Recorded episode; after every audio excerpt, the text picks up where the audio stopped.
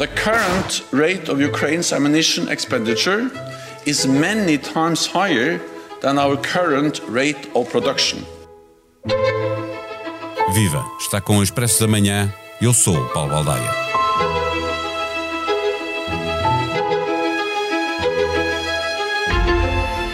Que a guerra gera grandes lucros para a indústria militar é uma lapaliçada se o que vendem são armas e se a guerra faz aumentar a procura por essas armas, é natural que aumentem os preços, aumentem as vendas e aumentem os lucros. Daí até à teoria de que as guerras são muitas vezes provocadas pela indústria, vai um passo demasiado grande que a política e, sobretudo, a religião estão permanentemente a desmentir. No entanto, com mais uma guerra no Médio Oriente, o jornalismo de investigação foi para o terreno e descobriu que os bancos e os investidores se puseram de imediato a fazer contas sobre o que havia para ganhar depois do ataque do Hamas e da inevitável resposta de Israel. Ellie Climpton, jornalista do site Política Responsável do Instituto Quincy, num trabalho publicado pelo Guardian, contou que os analistas do Morgan Stanley e do TD Bank na apresentação de resultados de empresas ligadas à indústria militar, não quiseram saber sobre os efeitos das explosões no terreno, mas sobre o efeito dessas explosões nos lucros em Wall Street.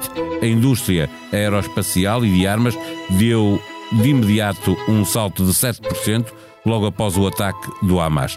Trocadas informações com os responsáveis dessas empresas, analistas séniores atribuíram uma classificação de compra às ações das principais empresas da indústria militar. Olhando para as duas mais importantes guerras em curso, na Ucrânia e no Médio Oriente, também se percebe que o que há para ganhar em cada uma delas depende do portfólio das diferentes empresas, porque as guerras gastam coisas diferentes, dependendo da força relativa entre os oponentes, do terreno onde a guerra se desenvolve, dos aliados que cada um tem do seu lado. Neste episódio, conversamos com o engenheiro Francisco Cudel, analista de segurança e defesa. O Expresso da Manhã tem o patrocínio do BPI. Com as soluções de crédito pessoal BPI, paga sempre a mesma prestação. Faça uma simulação em bancobpi.pt. Banco BPI SA, registado junto do Banco de Portugal, sob o número 10. Viva Francisco Cudel. A guerra é também um negócio. Quando olhamos para o financiamento suplementar de mais 100 mil milhões de dólares que a Casa Branca está a pedir ao Congresso, a indústria militar norte-americana toca o sino em Wall Street?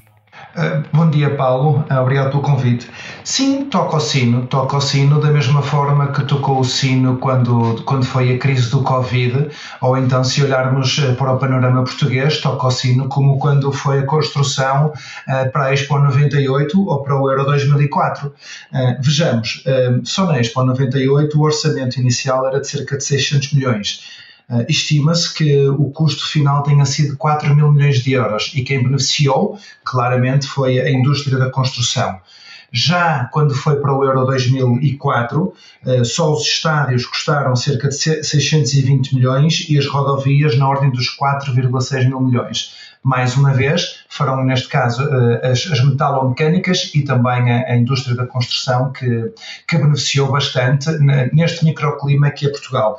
Já, já se passarmos para o cenário macro, eh, recentemente tivemos o caso do Covid e claramente que foi uma tragédia que beneficiou a, a indústria farmacêutica.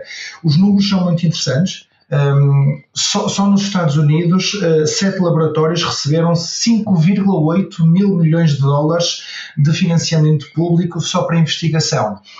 Já no fim do Covid, ficámos a saber que as, as cinco principais eh, farmacêuticas, neste caso a Pfizer, a BioNTech, a Moderna, a Sinovac e, está a falhar aqui uma, obtiveram lucros extraordinários na ordem de 90 mil milhões de dólares só com as vacinas. Obviamente que agora uh, está a tocar o sino da indústria da defesa e claramente quem vai beneficiar uh, são, são todas aquelas empresas que o seu core business está no desenvolvimento tecnológico, sobretudo na área militar. O, o, que o Francisco nos está a dizer é que a indústria militar basicamente comporta-se como qualquer outra, uh, outra indústria. Uh, uh, o ataque do Hamas, com a inevitável resposta do exército israelita, aumentou a procura de armamento. O lado ocidental é bastante escrutinado, como vimos no trabalho publicado pelo Guardian e que fazemos referência neste episódio, mas os ganhos são gerais. A indústria militar do Irão, por exemplo, também, tem, também está a ganhar com a guerra na Ucrânia e agora no Médio Oriente. Claro que sim, sem dúvida, eh, mas não, só a do Irão, eh, a da Arábia Saudita, a dos Emirados Árabes Unidos, como também a inglesa, a francesa, a americana, a italiana, todas elas estão todas elas estão a ganhar. Mas oh Paulo convém referir que a Europa é que esteve literalmente a dormir nos últimos 20 anos? Eh, nós tivemos eh, agora com a Cimeira de Galdes o acordo para que os países da, NATO investam até 2% do seu PIB na, na, área da defesa, mas se nós utilizarmos os dados que são públicos de quanto é que os países, por exemplo, do Médio Oriente têm investido na indústria da defesa, nós vemos números perfeitamente assustadores. A Arábia Saudita, no, só nos últimos eh, seis anos, tem uma média uh, de, de, de, investimento na área da defesa superior a 8% do seu PIB. O Kuwait anda acima dos 5% do seu PIB. Israel, que neste momento é, um, é, o país visado, tem também uma média na ordem dos 5,3% do PIB. Nós, se for olharmos para a média europeia, anda nos 1,3%. Agora, importante é ver que, por exemplo, a Alemanha anunciou que vai investir 112 mil milhões de euros uh, na sua, de dólares na, na, indústria da defesa. E o que é que nós estamos a ver? É que, na prática, enquanto nós tivemos eh, cerca de 40 países a fornecer assistência militar à Ucrânia, uh, em que cerca de 18 enviaram armamento pesado, o Reino Unido, Portugal também, obviamente, mas Espanha, França, os Estados Unidos, na prática, o que está a acontecer é que estes países estão a esgotar os seus arsenais de muito tipo de armamento, seja, seja ele armamento ligeiro, armamento pesado, ou equipamento novo ou equipamento já antigo.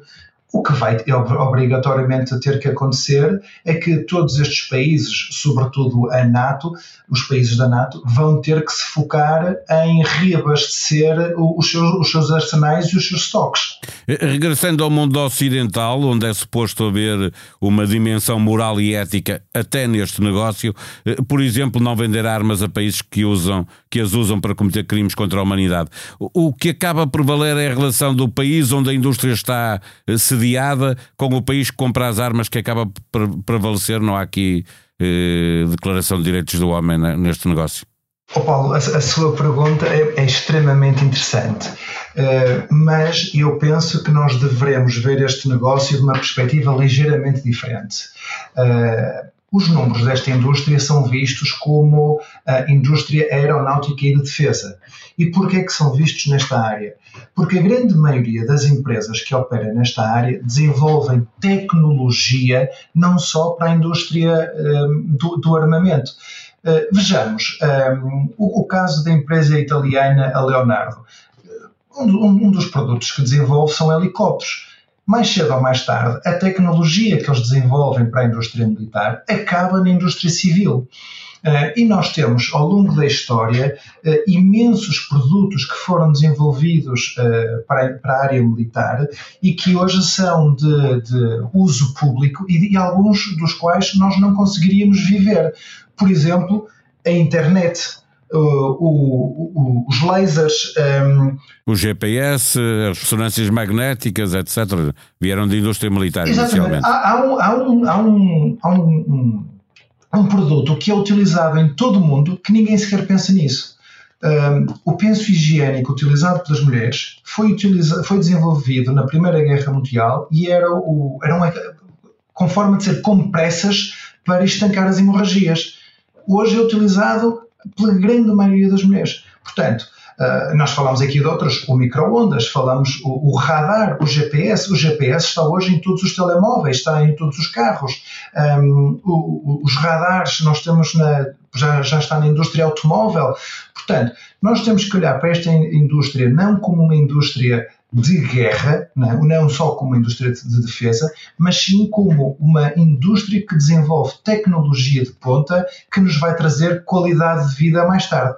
Obviamente, como diferentes indústrias, tem também o seu lado negro. Nós podemos pensar que a indústria bioquímica, que serve para desenvolver muitos produtos, também tem um, o seu lado negro dos seus desenvolvimentos, mas nós temos que nos focar é nos lados positivos. Olhando para fecharmos a nossa conversa sobre o negócio das armas, eh, eh, os cinco maiores fornecedores de armas norte-americanos juntos ganham por ano bem mais do que 100 mil milhões eh, de euros só com o Pentágono. As guerras não são todas iguais e o lucro de cada guerra acaba por depender do portfólio de cada um das empresas, das características, estava a falar há pouco, armamento pesado ou munições, ou seja, mesmo olhando para a guerra na Ucrânia e a guerra agora no Médio Oriente, eh, exigem coisas diferentes do ponto de vista militar, pergunto. Ah, sem dúvida, repare, eh, este conflito da Ucrânia eh, com a Rússia está, está a ser a primeira grande guerra com a utilização de drones. Uh, e isto vai para um, um, campo completamente diferente, que é uh, o, o conflito com dispositivos autónomos, autónomos e, e, muito com inteligência artificial. E isto pode vir a ser um, um verdadeiro game changer na, na, na, indústria da defesa, porque se até hoje nós estávamos habituados a ver o desenvolvimento de equipamento pesado, nós estamos a ir, a ir eh, muito mais para a área do, do, do ciber ou do software, um, ehm, que efetivamente pode ser uma grande mudança neste tipo de indústria.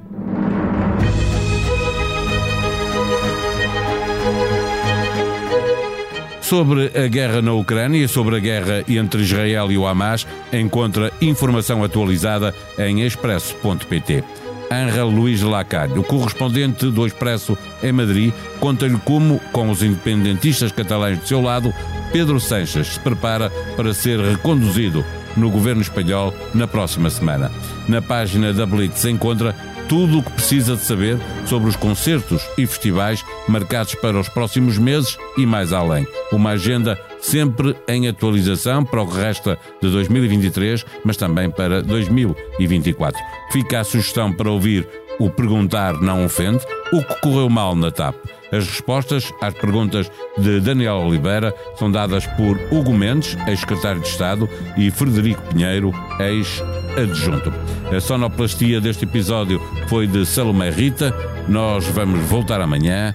Até lá, tenham um bom dia.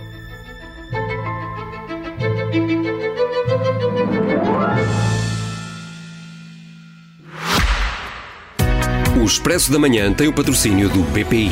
Com as soluções de crédito pessoal BPI, paga sempre a mesma prestação. Faça uma simulação em bancobpi.pt. Banco BPI SA, registado junto do Banco de Portugal, sob o número 10.